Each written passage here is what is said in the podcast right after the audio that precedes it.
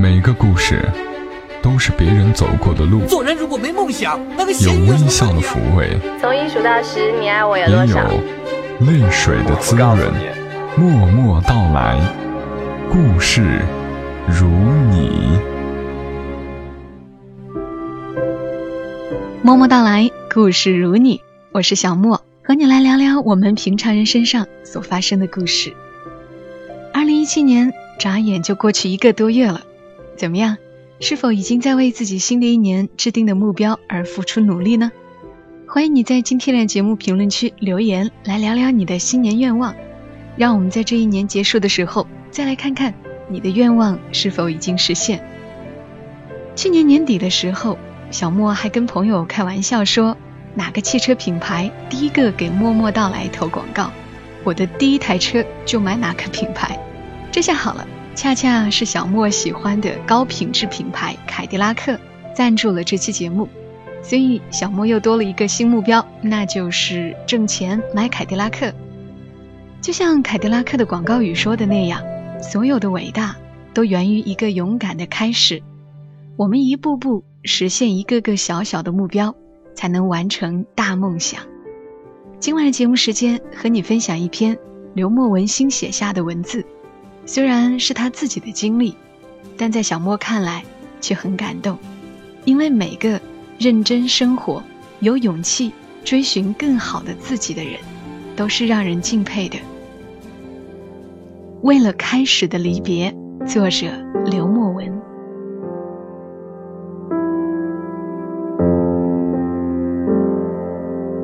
我辞职的那天，好多同事在我桌子上放礼物，但他们都不说话，放下东西看看我就走。沉默里有许多内容。之前有误会的领导进了我的办公室，坐下来看我画东西，也是不说话，看了一会儿，拍拍我的肩膀就走了。那一刻，我忽然热泪盈眶。事情还没有完，即使我已经离开了公司，许多同事还是为我推荐工作，包括之前的领导，甚至还给我介绍女朋友。回到长春的家以后，他们每天都在群里和我聊天，讲生活，讲工作。不同的是，他们没有和我的家人一样，老是问我下一步的打算，他们只是静静地陪着我，等我的决定。一个刚入职的小伙子加我的微信说，我离开公司那天，他朝我走来，一眼就认出了我，但他不敢和我说话。我忽然对他有了点印象，记得那是一个羞涩而欲言又止的表情，也让我想起四年前自己刚入职的样子。大学毕业时，我和几个同学一路搭车从北方到南方，到深圳的第一天，我们在深大小西门租了一个房子。第三天开始上班，我的第一份工作是设计师助理。这份工作我做了一年，浑浑噩噩，忙得昏天暗地，没有正点下过班，没有休过完整的周末。和大多数刚毕业的孩子一样，理想和现实落差太大，总会因为落差而产生厌恶心理。于是一年后，我辞掉工作，学习建筑，绕着中国溜达了一小圈后，又回到深圳。那段时间我靠着做点私活或者稿费过日子，没有固定的收入，日子惨淡的，连有热水器的房子都租不起。凉水洗澡太遭罪，于是晚上先在小区里跑三圈，等到大汗淋漓时，再狂奔上楼冲个凉水澡。日子过得那叫一个环保。后来大学时的两个好朋友实在于心不忍，硬是把我接到了他们刚搬的新家。正在整理行李的我，又接到了行业内排名第一的设计公司面试电话。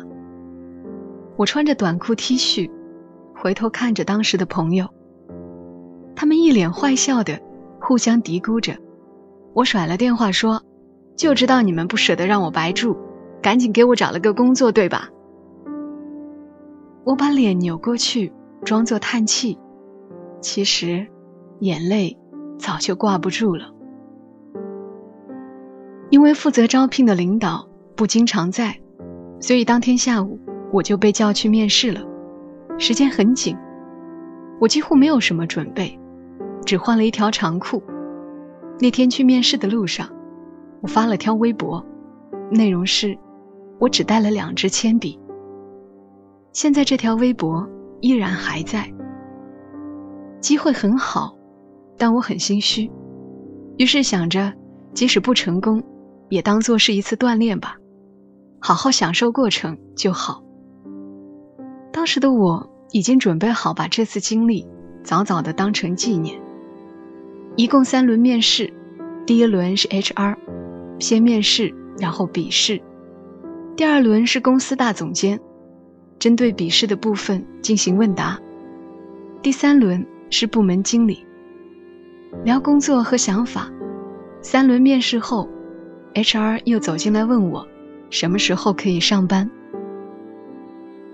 走出公司的时候，我回头望了很久，这家我大学时就梦想着来的公司，这家曾经我只敢想想的公司，我终于来了。我终于和这个国度里最顶级的产品设计师成为同事了。我站在公司门口，给我妈妈打了个电话，我说你以后对我少凶点，我可能要发达了。在这家公司我工作了三年多，从设计师到组长到项目经理，我就像个孩子一样慢慢成长着。我的前辈领导们走马灯般的不停地更换，他们要么自己创业，要么身份转变，从设计师变成了 C E O。 公司像一个军校，不停地为这个行业输送着顶尖的人才。许多人来了，学到不少东西后离开，还有许多人在这里见过高峰后便离开了这个行业，没有再回来。我公司曾经的搭档奎哥，家里是富商，他在深圳做了三年多的设计师，没有发达的起色，被父母强行换回长沙老家，接手家里的生意。年末的时候，奎哥回深圳谈生意，正好赶上公司年会，于是他也参加了。我的领导看着曾经手下四散，有些感慨，他喝得微醺，站在讲台上说，我们这个行业说的好听点是设计师，难听点就是个画图的，但是画图的也有自己的想法，守着一份手艺活不容易，想要发财做这个不是什么好选择，但是没办法，我实在是太喜欢设计了，我太喜欢了。奎哥站在台下，像三井寿、裘安西教练那样，站在台下对着领导喊，教练，我想做设计，我想做设计。我们跟着笑，他却哭了出来。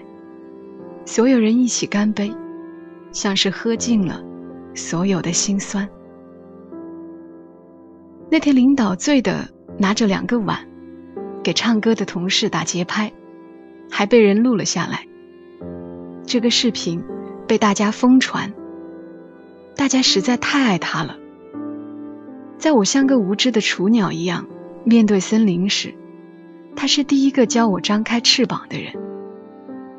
我不知道如何拒绝或接受客户的无理要求时，他教我强硬的让步和委婉的拒绝。我不知道为何设计要接受销售的建议时，他告诉我让听见炮火的人做决定。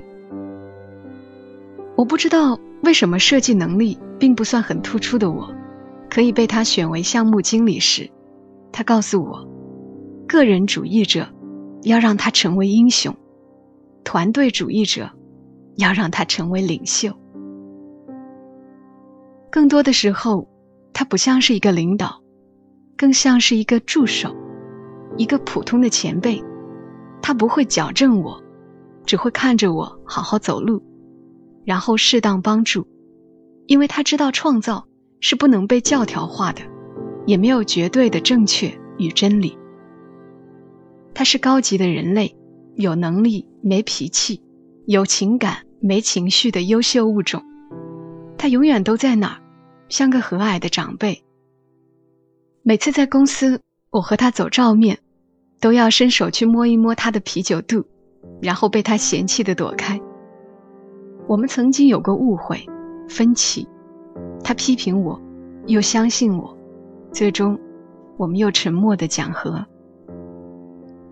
我活得太舒适了，只要把工作做好，几点来，几点走，时间完全是自由的。我们做砸了不少事情，领导们只是笑笑。我们取得了一些成绩，却也都变成了过去。生活安逸，导致我整个人变得非常懒惰，遇到瓶颈只会逃避，少了直面它的勇气。我不是个聪明人，天生的命格就是需要比别人付出几倍的努力，才能达到和别人一样的效果。所以我明白，只有折腾，才能让我学到更多东西。在我完全的熟悉了这个环境后，在我已经习惯在领导的手下瓶颈的成长后，我接受了朋友的邀请，选择离开公司，重新开始一份事业，要去看看不一样的工作和生活方式。我走出公司时，领导微信上像个孩子一样小心地问我，你还会做设计吗？我说，会的。无论我是否从事这个行业，我都会一直做设计，我会坚持下去。他回了我一个笑脸，非常可爱的笑脸。今年的年末酒会，我也参加了。领导的讲话显得有些感伤。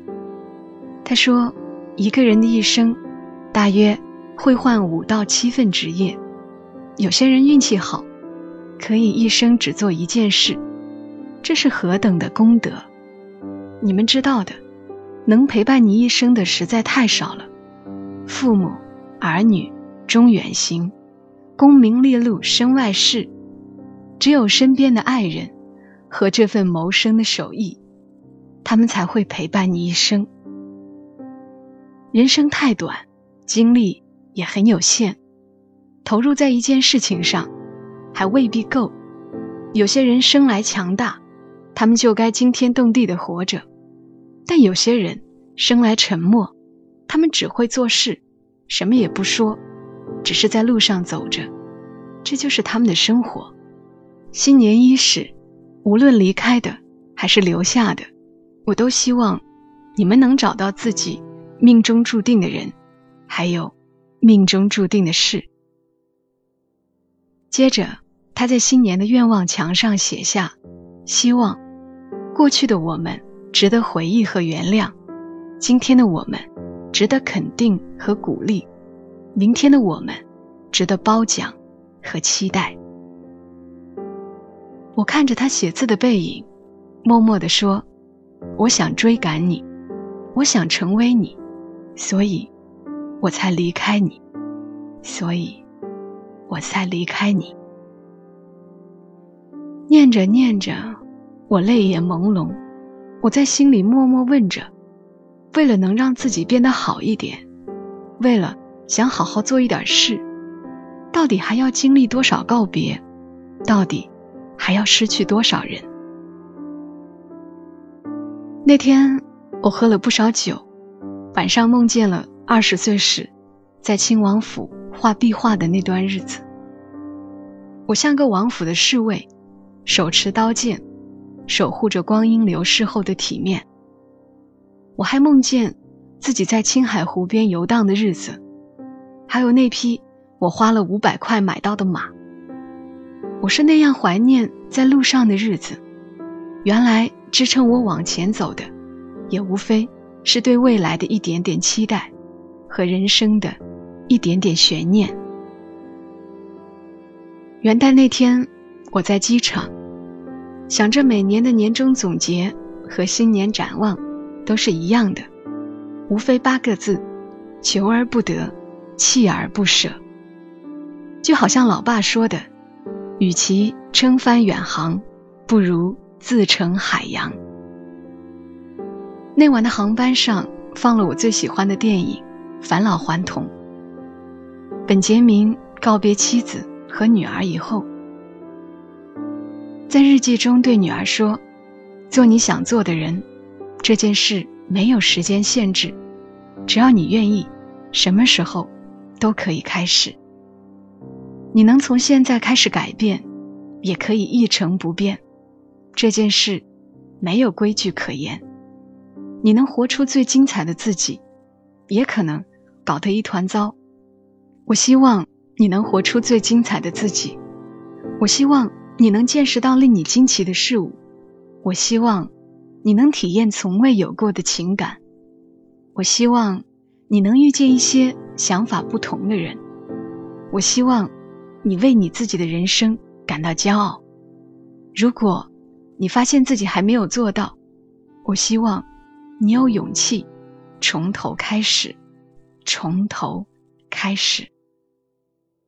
我对着玻璃上自己的剪影说，去追寻吧，在尘埃落定之前，在勇敢告别之后。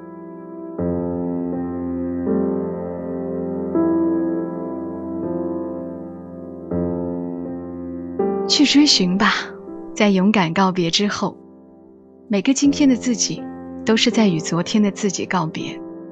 也许曾经的我们小有成就，或者已经稳定，但为了活出更精彩的自己，我们要有勇气去改变，有勇气告别过去，重新开始。所有伟大都源于一个勇敢的开始。二零一七年，让我们和凯迪拉克一起勇敢地去实现自己的愿望吧。有了目标和决心，我们还要有战略。欢迎大家点击节目播放页面下方的广告条，参与实现新年第一个愿望活动，赢取新年精品付费课程。我和你一起勇敢开始。好了，今晚节目就陪伴你到这儿。感谢凯迪拉克对本期节目的赞助播出，愿你永远有开始的勇气。我们下期声音再会。小莫在长沙跟你说晚安。新的一年，我希望去看看外面的世界，我希望办个画展，我希望被认可被理解，我可以找一个疼我爱我的男朋友，拍摄第一部电影。如果只是许愿，愿望就只是如果，现在去开始。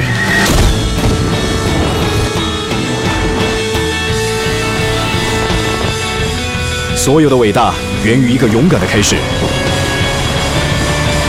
Cadillac